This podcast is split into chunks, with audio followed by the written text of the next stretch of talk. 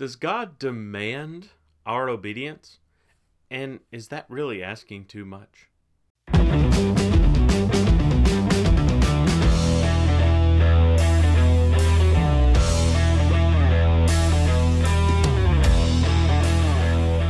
Welcome, everyone, to Bearing Up. Uh, thank you for joining me today. In this episode, we're talking about obedience in accordance with the scriptures today.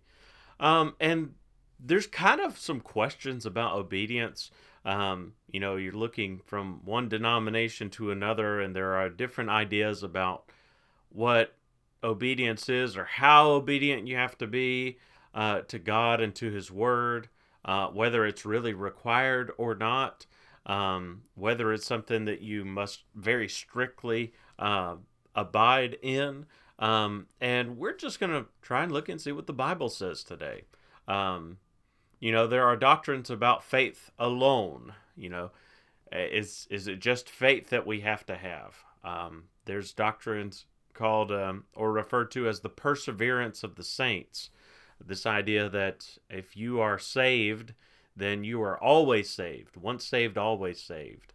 Um, and so, with the presence of these doctrines and the very real presence of the word obedience in the New Testament, um, that's not a hard thing to figure out or to find. Uh, you just have to go online and go to a website like Bible Gateway or Bible Study Tools and search the word obey.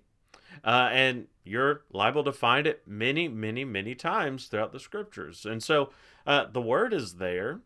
What does it have to do, though, with um, with faith or with salvation, or what does it have to do with our Christian walk? And is it too much to ask for us to be obedient to God's word?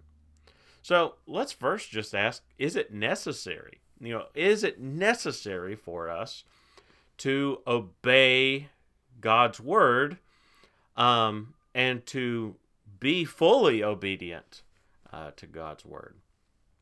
Well, the beginning of the book of John, the Gospel of John, um, John the Baptist has this sort of um, discussion with his disciples. And he talks about, you know, he must increase, I must decrease. But in John chapter 3 and verse 36, he says, he who believes in the Son has eternal life. He's talking about Jesus. He who believes in the Son has eternal life. But he who does not obey the Son will not see life, but the wrath of God abides on him. Now, that's a very interesting passage because he uses believe to have eternal life, but does not obey to not see life. They're connected. Faith and obedience are connected in that passage. And the ones who don't obey, he says, will not see life, but the wrath of God abides in him.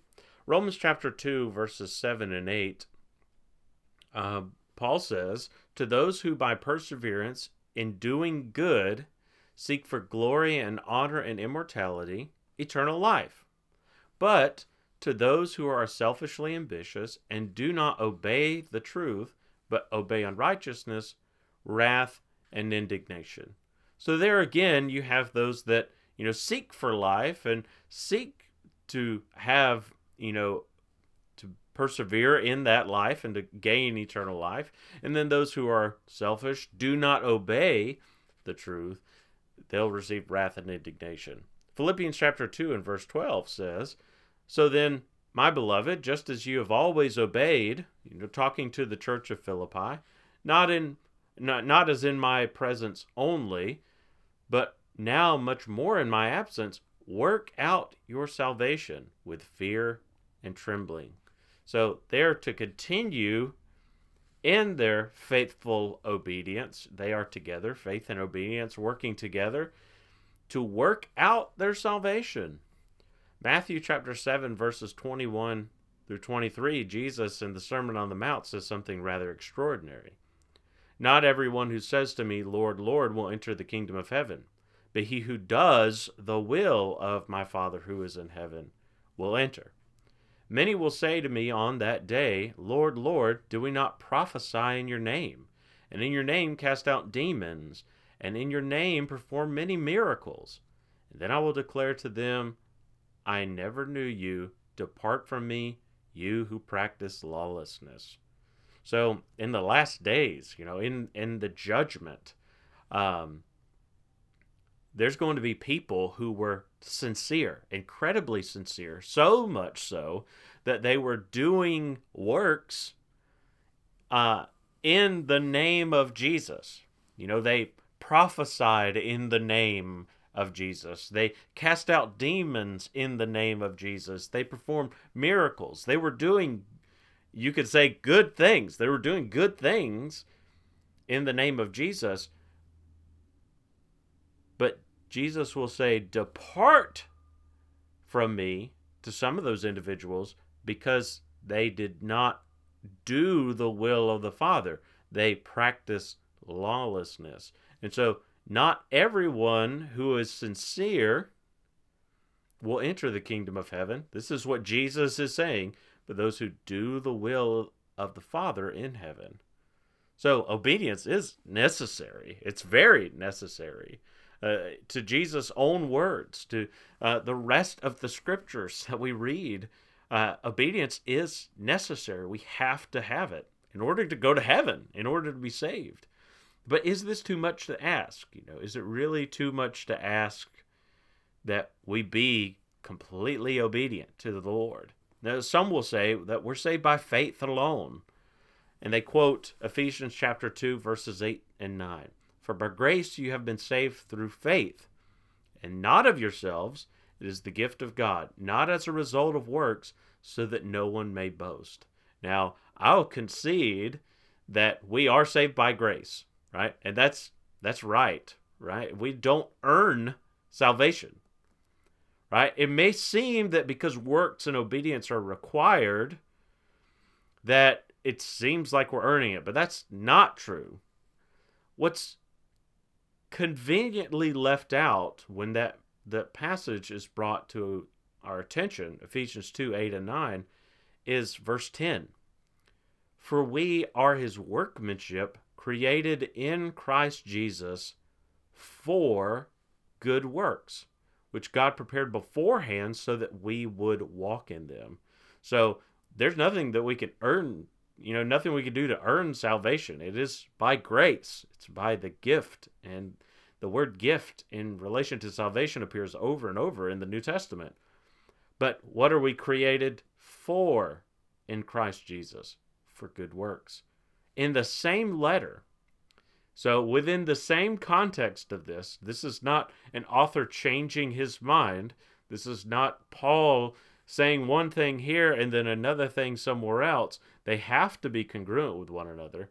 In the same letter, Ephesians chapter 5, verses 3 through 5, he says, But immorality or any impurity or greed must not even be named among you, as is proper among saints and there must be no filthiness and silly talk or coarse jesting, which are not fitting, but rather give thanks. So that's verses 3 and 4.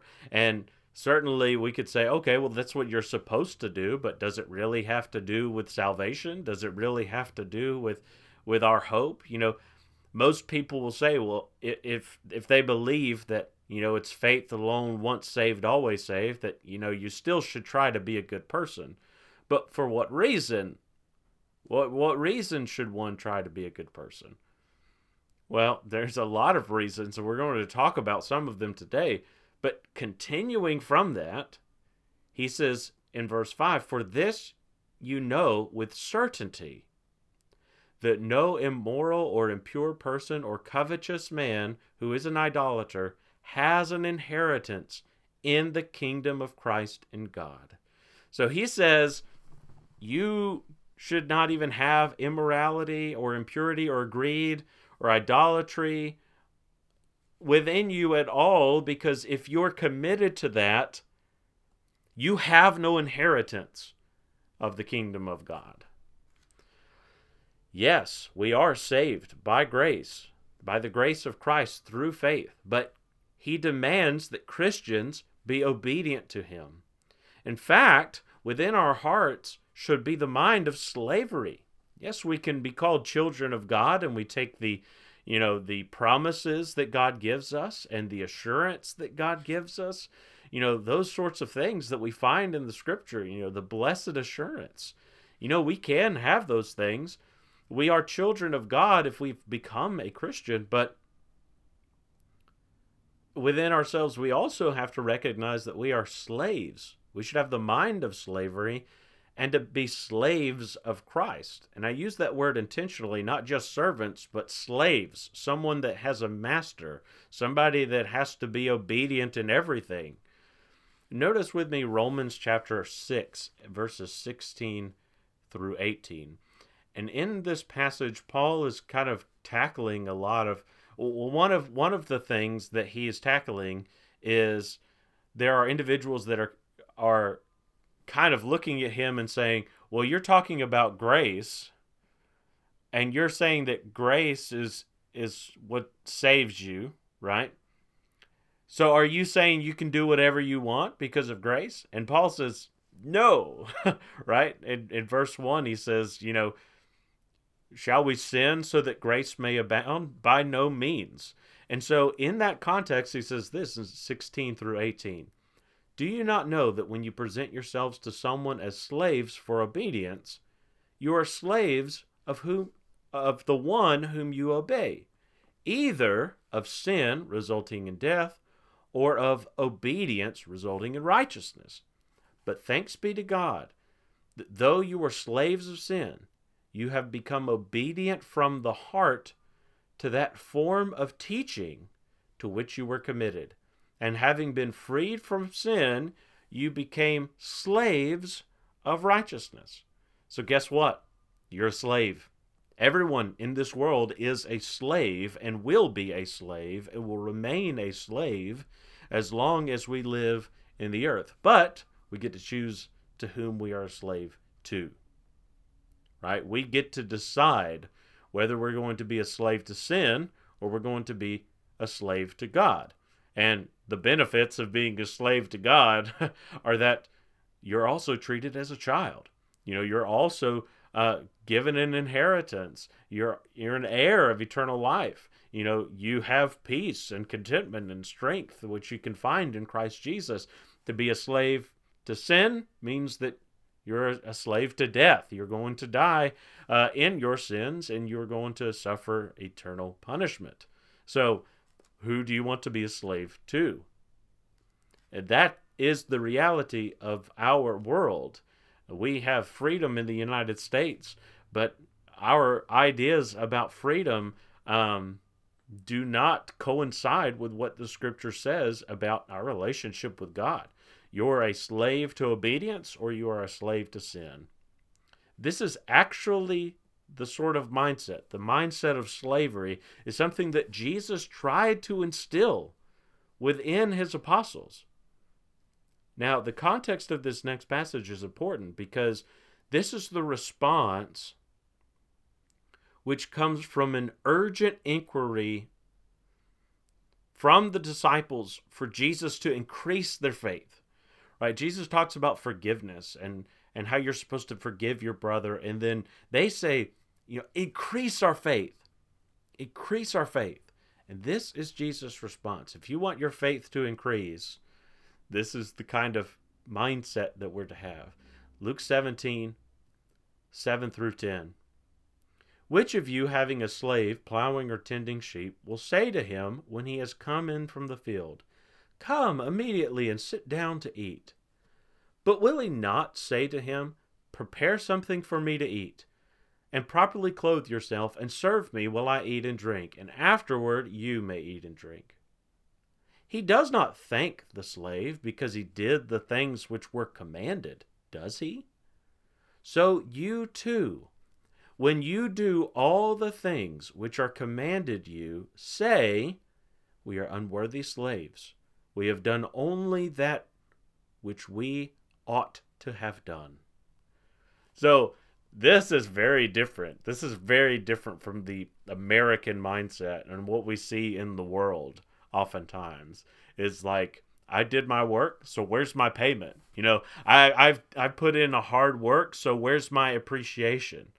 you know, we do this with our jobs. Like you, maybe you stayed over, you know, overtime or put you put in a lot of work and you know you demand you know your compensation. You demand to be treated fairly. You demand to you know and certainly you know we should try to you know work jobs where we can you know work and toil and and do what we need to do so that we have what we need and we can supply the needs of our family and and the needs of others and and all of that stuff. But you know this pompous attitude that we have that I should get what I'm owed. I need to be appreciated. I need to be, you know, that's not actually the attitude that Jesus tried to instill within his disciples. That is something we get from the world. That attitude of, well, I deserve this. We don't deserve anything. And when the disciples, when the apostles did as they were commanded to do, did as Jesus told them to do, their right response was, We are unworthy servants. We've only done what we're supposed to do. Is, is that our attitude when it comes to obedience to God's word? Are we willing to be obedient to God's word and, and respond in that sort of way? That's how Jesus wanted the apostles to respond. How much more us, right? They were his his close friends, you know, his you know his inner circle. These were the individuals that Jesus imbued power to, right? They they were given all of this stuff, and so how much more? How much more should we have this this mindset that he instilled in them? So obedience is necessary, right? When when God says, you know, to obey his commands, we need to do it. In John chapter 14 and John chapter 15, Jesus teaches that the one who loves him is the one who keeps his commands. It is required of us. And even if we become Christians, we must not turn to idolatry. This doesn't nullify the grace of God, but our actions prove that our hearts are not with God. And if our hearts are not with God, how can how can God welcome us in and have us be one with him if we don't want to be one with him? Does it mean that we're going to be perfect? Absolutely not. Obedience and living an obedient life in Christ does not mean perfection. It does not mean that you're going to get it right every single time. It means that you will you will fail. You will sin. There are going to be mistakes that are made, but at the same time, we do as the scripture says in fighting the good fight. Why do we have to fight? What's the spiritual war that we're engaged in if we don't have to be obedient? If we don't have to obey God, is it really a fight? You know, is it a fight at all if, you know, we don't have to try? you know, it, it doesn't really sound like a fight. and then to run our race with endurance, Hebrews chapter 12 right? Lay aside every weight and the sin which so easily ensnares us. Looking unto Jesus, we run with endurance. It's verses 1 and 2 of, of Hebrews chapter 12. Why do we have to run if if it's just easy, it's just given to us and we don't have to worry about anything? Why do we have to lay aside weights? Why do we have to, you know, pull that sin off of us? Why do, why have to do any of that if we don't have to be obedient. Ephesians chapter 4, verses 12 through 13, tells us that we're to build each other up into the more mature Christian to the measure of the stature of Christ. How does that happen? How do we become more and more like Jesus? Is it just going to happen by accident? Is it just going to be like, all right, well, I'm going to sit here and wait for Jesus to do it to me? Or do we have to study God's word? Do we have to try and be more like him? Right? If if we don't commit to being obedient, if we give up and we indulge in a life of sin, we learn in Hebrews chapter 10 and verse 26 that there no longer remains a sacrifice for sin, but a fearful expectation of judgment. Right? If if we just if after we've become a Christian, right? That's the context and you're a christian and you're to encourage and you're to build up and you you are to remain and if you go back and you start living in sin again then you're going to be lost right? That's the reality. That is that is what the scripture teaches. But when we do sin let's also remember that all that the christian needs to do is confess their sins and jesus is faithful and just to forgive us of our sins. First John chapter 1 and verse 9. And so the getting rid of the sin, that is all Jesus. none of that is is us. Uh, none of the forgiveness is is based on what we are doing in our obedience. We ask for forgiveness and he gives it. He just gives that forgiveness. He he completely wipes us clean. Um, and so Christ, again, the power is in his blood. The power is in his grace, in his gospel. Uh, I'm not trying to undermine, and we should never undermine the power of, of these things the grace and the blood and the gospel, because that is where the power is. That's where forgiveness is. Right? But after we have come to know Jesus and we've been become a Christian and we've had the blood of Jesus cleanse us, are, are we going to just pretend like none of that ever happened and continue to walk in sin? That's the whole point of Romans chapter 6. And so, yes, we have to be obedient. Yes, we are commanded to follow the commands in Scripture. But with the remainder of our time after this quick break, I'd like for us to discuss is this really fair? You know, is this too much for us to, to have to be obedient to this word. You know, there's hundreds and hundreds of commands in the New Testament, and uh, are we really supposed to keep them all? You know, does it really matter? Are there sins that are salvation issues and some that are not? You know, what is what is this? You know, do we have to you know, why? You know, is it really fair for us to have to do all of this? And so we're going to discuss that in just a moment. Don't go away. Uh, we'll be right back after the break. Guys, thank you so much for tuning in, for bearing up. Uh, we want to ask you to please like, subscribe, follow, share, comment, engage with us on the social media. Uh, that helps the algorithm so that more people will be able to see us. Um, the more people that respond, the more people that will see this work uh, and so please do that. You can check us out on Facebook, YouTube, or Rumble to watch the show. And you can listen to the show on Spotify, Apple Podcast, or wherever you listen to your podcast. Uh, we also want to mention the Ministry League. Uh, we are part of the Ministry League Network. And the Ministry League is a wonderful program, run wonderful organization that uh, has a lot of resources, and they're all about giving uh, free Christian resources uh, for anyone that wants them. And so check out their app. It's a great app, Ministry League app. Uh, or you can check out their website, ministryleague.com. There is something for you there. Uh, so I'll go ahead and say that no matter who you are, there's something for you there with the Ministry League. So check them out. And again, thanks so much for watching and listening today. We'll jump back into it. We know that God deems obedience necessary, but is it really right for God to demand all of this of us. You know, to to demand that we have to keep his word. Is it really fair? Well, today I've got three reasons, and there are way more than three. We'll mention a few others just kind of in passing at the end, but there are three important reasons why we should unquestionably be obedient to God. With without question, with without you know, sort of bartering or trying to bargain with God at all, you know, but just to say, yes, Lord, you know, I'm going to do what you tell me to do. So the first reason is because we are supposed to fear God. And that's something that uh, we have really done a poor job of teaching oftentimes in the pulpit.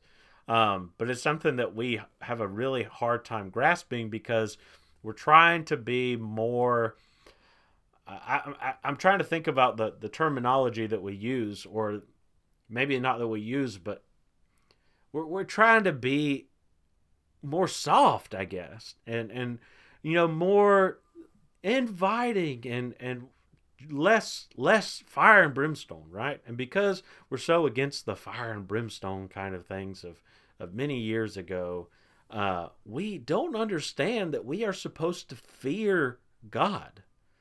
If you want knowledge and wisdom, you have to start with a fear of the Lord. Proverbs chapter 1 and verse 7 teaches us that the fear of the Lord is the beginning of wisdom.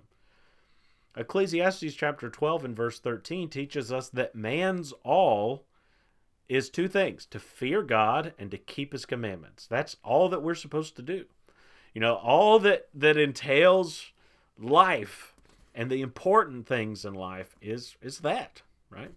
To to fear God and to keep his commandments. But there is a false dichotomy that is raised with this word fear. And what I mean by that is that oftentimes we look at that word fear and we say, well, that just means a healthy respect. A healthy respect or a reverence for God. You're supposed to revere Him. You know, you're supposed to say, well, He's above me. And so I'm, I'm going to recognize that He's above me. But that is not the truth about that word. That's not the whole story about that word respect and reverence is there, but it goes far beyond just the simple healthy fear, healthy respect, or whatever.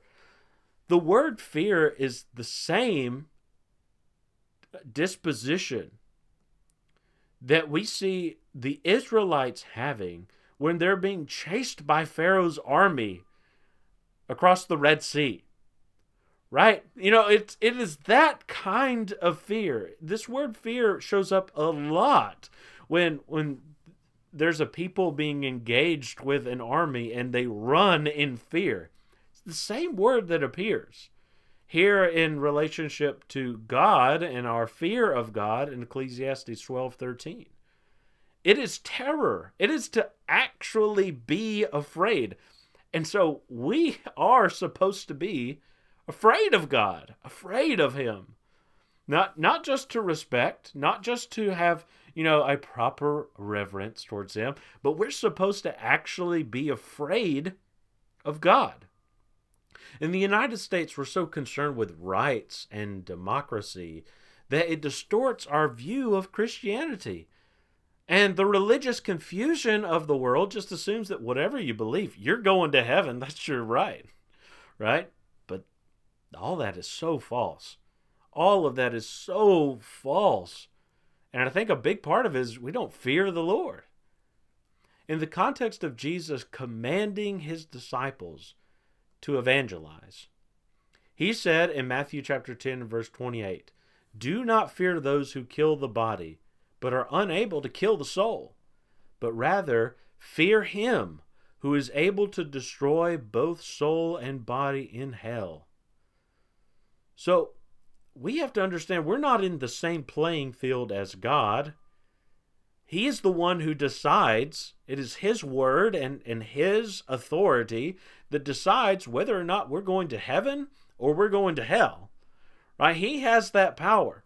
And we are unworthy worms in comparison to his righteousness and his goodness and his holiness and, and his power and authority and his knowledge and wisdom and his love. I mean, we are unworthy worms in comparison. And he deserves, because of that, because he is so far above us, because he could snap his finger, or not even snap his finger, but just think it and we're dead and we're gone and we're in hell or to just think it and and we are saved and we are brought into salvation i mean it is the power of god to do those things we're not on the same playing field with him and so he deserves every obedience and all the praise for making us something more right he makes us something more than unworthy worms without him that's what we are we're just we're rubbish. You know, we're we're not worth anything. But with God, we're made a holy nation. We're made a, a, a people for his own possession. We are we are holy, we're set apart, and we're his, and we're children. You know, we get an inheritance of eternal life, and, and all of that is for him. You know, it's all from him. And so he deserves every bit of our obedience for that. And we should be afraid of him because he has that power. And in case you need another New Testament passage, 2 Corinthians chapter 5 and verse 11, Paul said it was the fear of the Lord that motivated him to persuade men. You know, knowing the fear of the Lord, we persuade men. Right? He he is you know, he understands that God is in control. And if we understand that God is in control, that we are not in control, then a right fear, not just a you know, reverence or respect or a, you know, yeah, he's above me. No, but a real, genuine understanding that my life is in his hands. You know, with that, we should understand that we should be obedient, right? If God says to do something and he has our soul in his hands, then is it really us to say, eh, I don't want to, God? Or I don't really think it's necessary for me to do everything that you tell me to do. I think that's a very mistaken view to take. And you're really gambling with your soul when you say, eh, I don't know if I'm really, you know, going to buy into I have to be obedient. You know, because again, he he has the power. He has the control. Uh, he has the say in the end whether or not we will be saved. Uh, and so we have to be obedient. But number 2, and this is something else that is important about obedience is that it proves that you have faith. Right? Obedience actually proves that you have faith. Galatians chapter 2, verses 17 through 18, Paul said, But if while seeking to be justified in Christ, we ourselves have also been found sinners, is Christ then a minister of sin? May it never be. For if I rebuild what I have once destroyed, I prove myself to be a transgressor.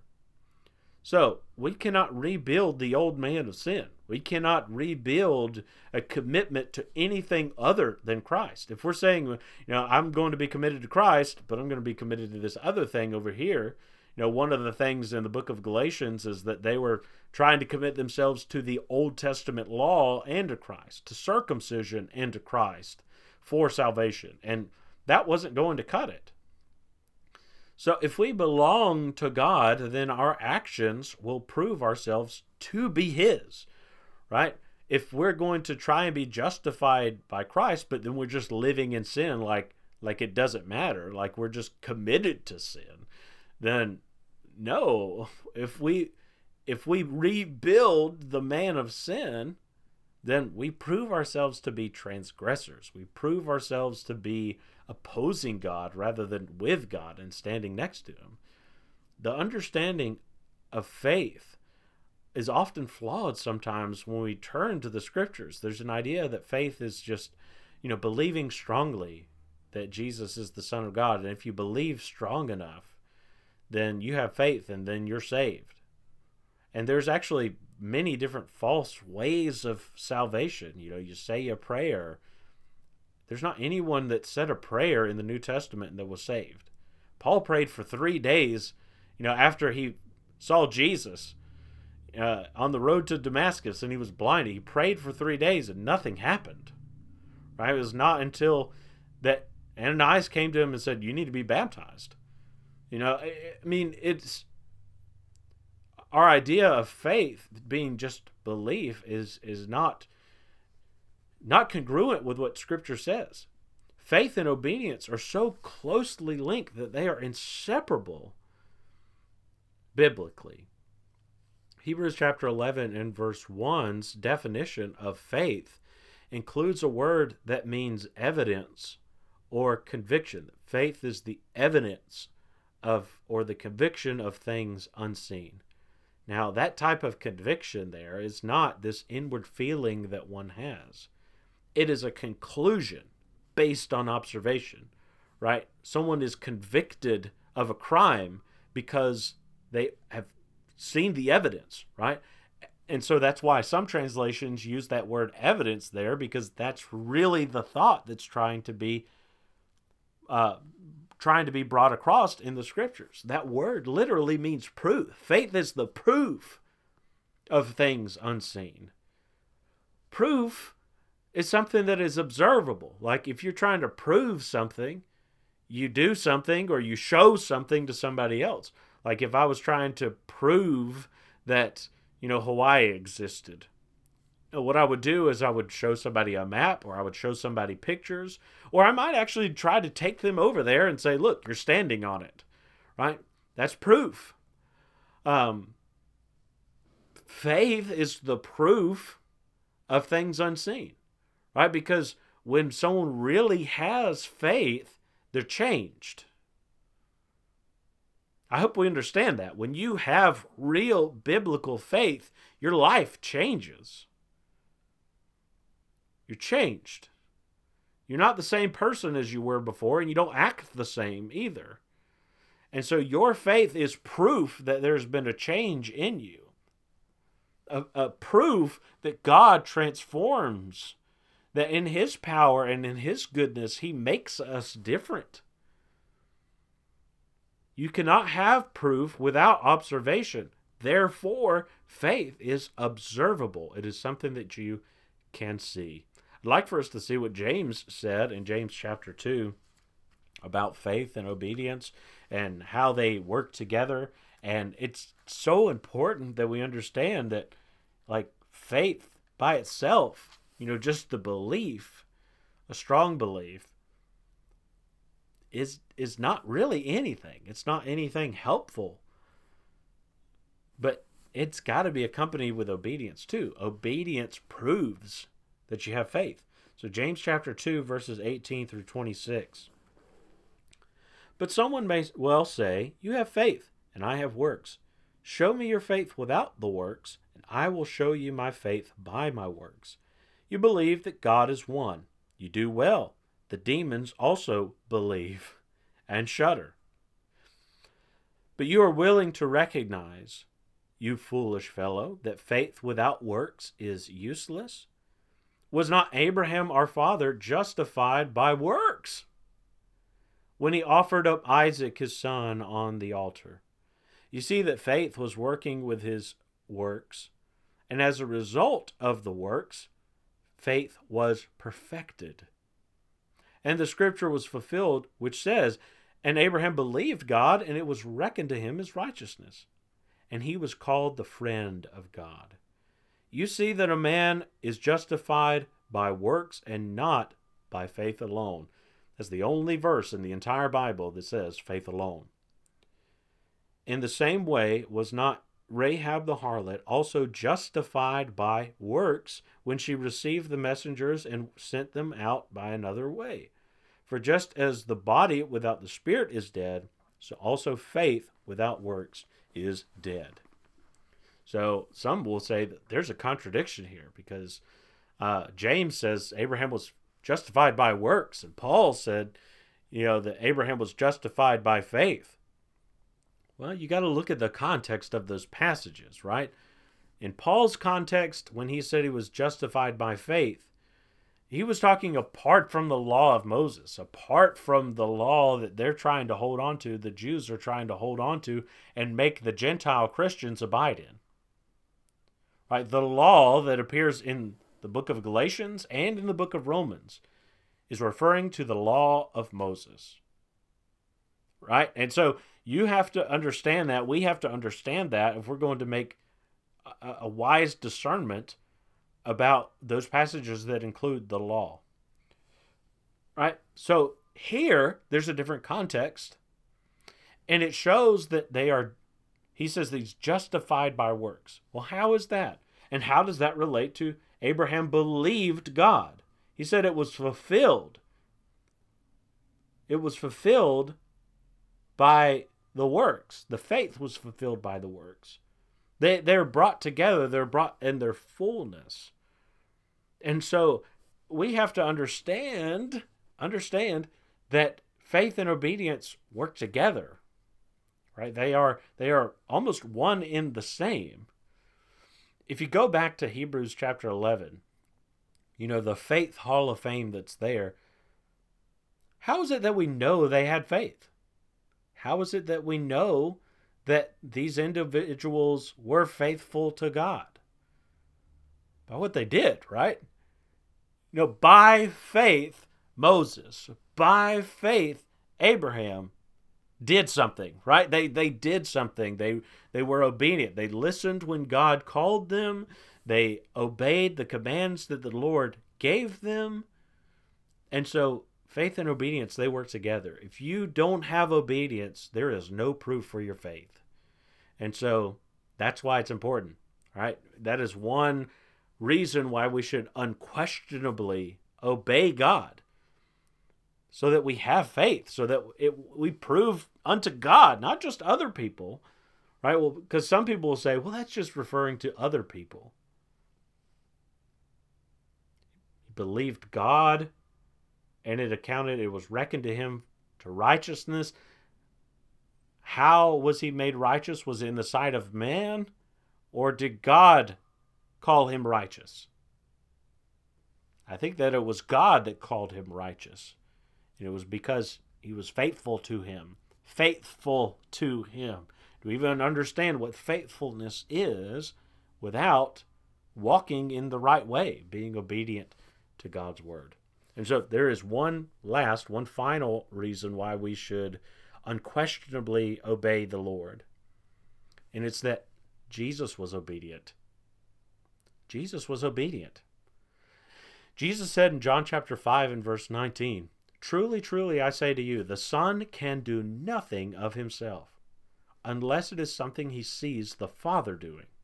For whatever the Father does, these things the Son also does in like manner. That's how Jesus lived his life. You know, day in and and day out, every single day, he was a servant to the Father's will. He he did what he was told to do and commanded to do doing nothing outside of the Father's command. You know, he said it was not not my will, but yours be done in the garden. It's not what I want to do, it's it's what you're commanding me to do, what you have said for me to do. Jesus was obedient. In fact, I'd like for us to look in Philippians chapter 2, which is a great picture of Jesus, a wonderful picture of Jesus and what he has done and and show his obedience. It is incredible what Jesus did in coming to this earth and dying on the cross. Philippians chapter 2, verses 5 through 8. Have this attitude in yourselves, which was also in Christ Jesus. So already, we're, we're told this is how you're supposed to be.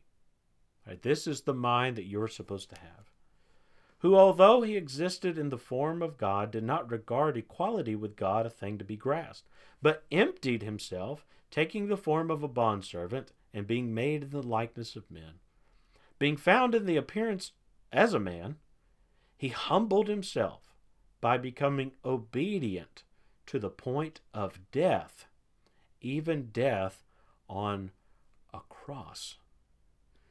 So here we are in the world making a fuss about the finer points of, of Greek rhetoric, arguing about baptism and instruments of all things. You know, well, is baptism really required? You know, they all did. You know, you're saying they all did this here, but you know, we're saying this, and and do we really need to worry about instruments at all? Yes, it says sing, but it doesn't say not to have instruments.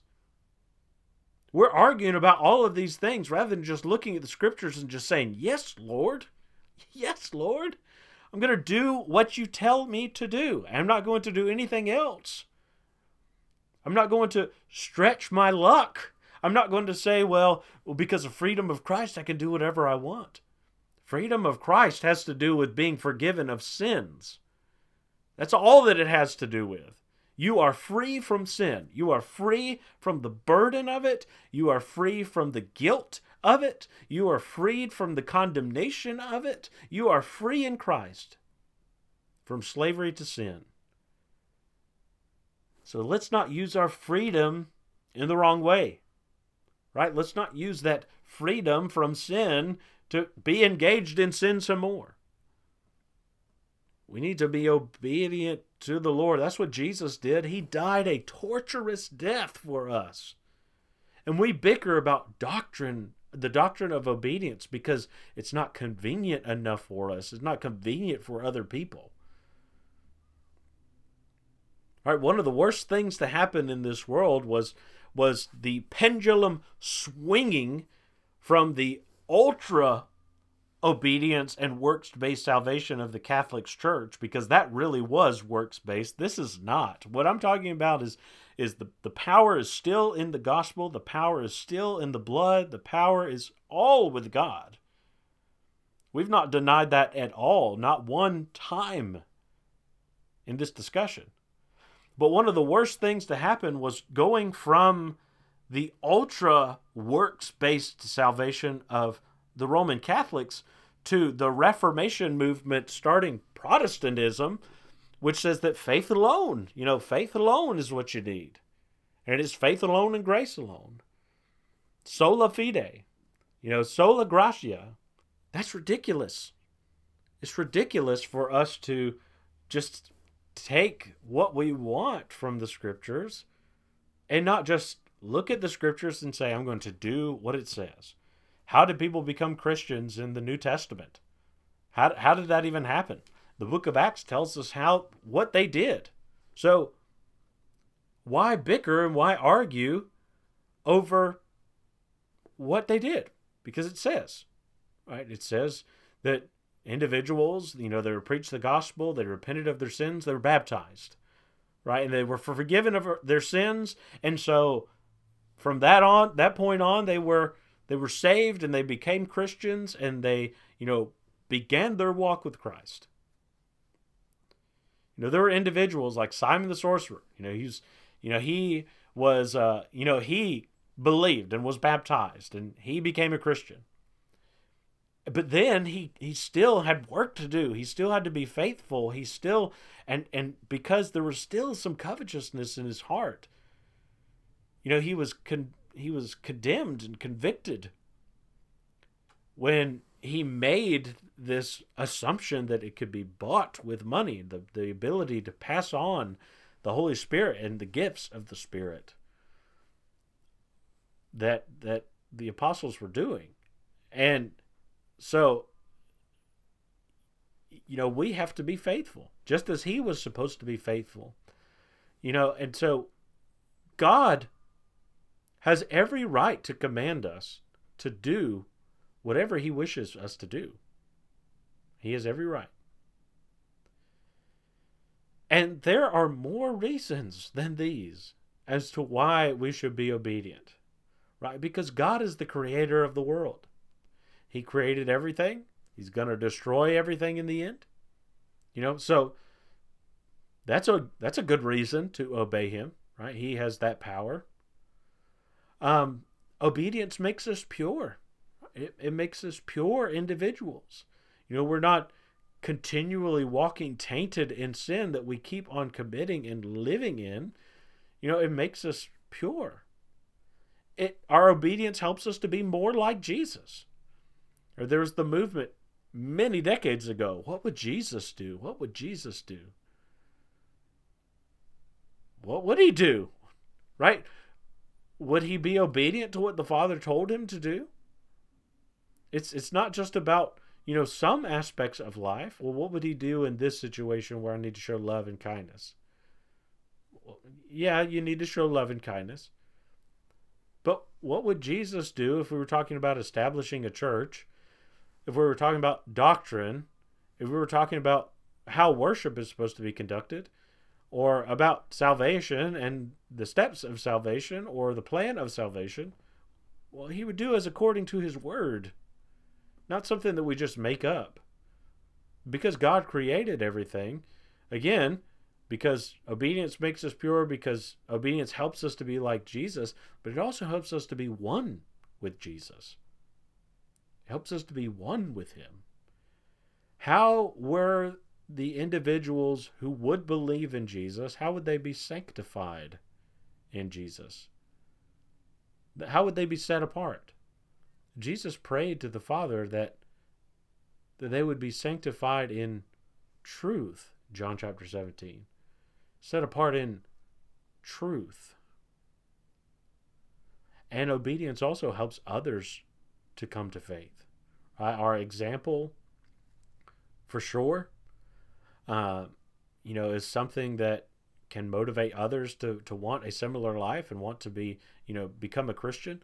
But our obedience to the call to evangelize, we're, we're called to do that. We're called to evangelize, to speak the gospel, and to not be afraid, and to go boldly into the world and share the message of truth. That brings others to faith, right? Faith is not absent from this. Faith is central to this, right? It's, it's why we are obedient.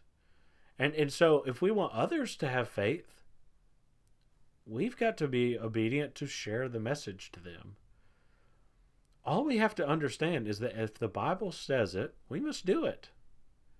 Let's not argue about what it does not say.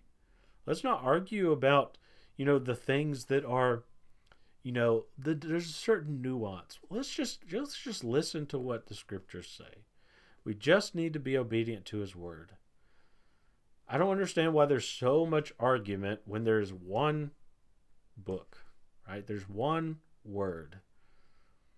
And we want to get all hung up because we don't want to admit that God requires us to repent of our sins and be baptized into Christ. He requires us to love our enemies. He requires us to, you know, there are lots of different commands. Again, there's hundreds and hundreds of commands in the New Testament, and we're to keep them. You know, if if we want to enter the the kingdom of heaven, we must become like little children.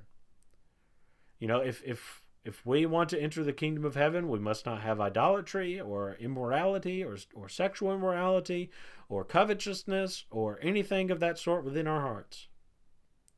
He's told us all that He wants and all that He expects of us. And we just have to decide if we're really going to deny ourselves, we're going to pick up our cross and follow Him. That's, that's it. That's the choice that we have. Again, as we said earlier from Romans chapter 6, we're all going to be slaves. Right?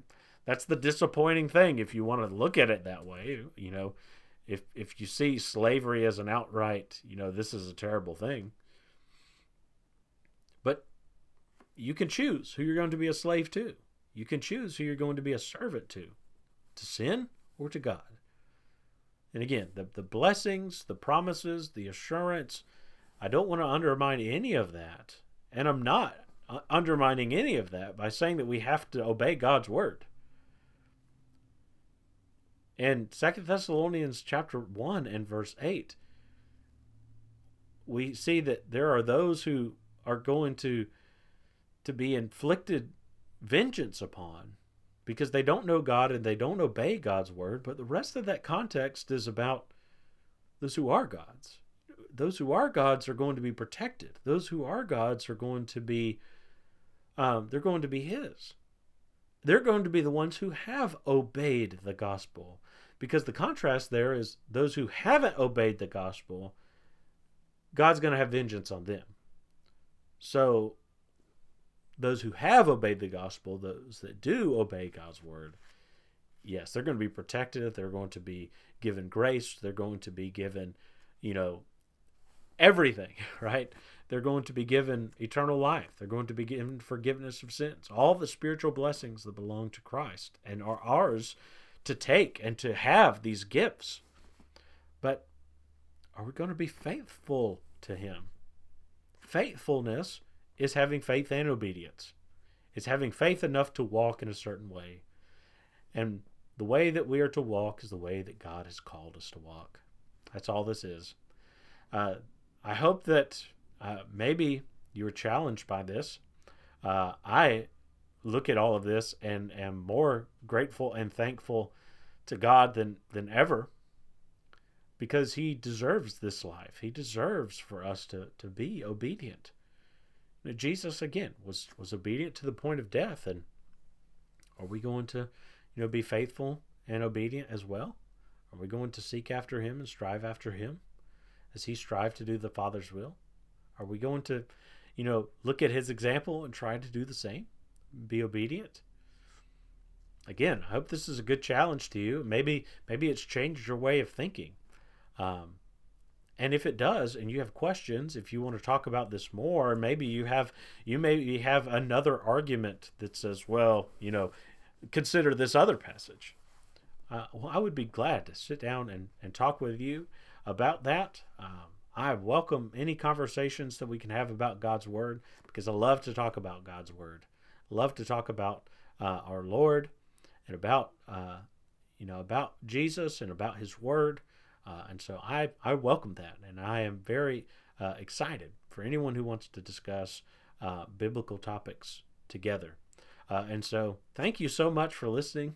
Uh, if you've listened this far, this is a little bit longer episode than we've done here uh, more recently.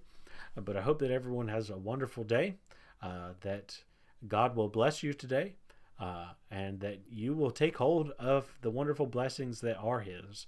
Um, we can have assurance, right? And maybe that's another, maybe that is a you know one we need to do here soon. You know, based off of this idea of obedience, because there are some that believe, you know, like, you know, well, where where does the line between obedience and grace uh, occur?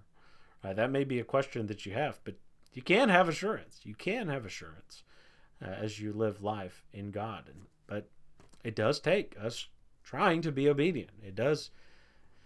It does take us trying to live faithfully, um, because that's what He requires of us. That's what He says that we should do to follow Him how can we follow him if we're following in the ways of the world?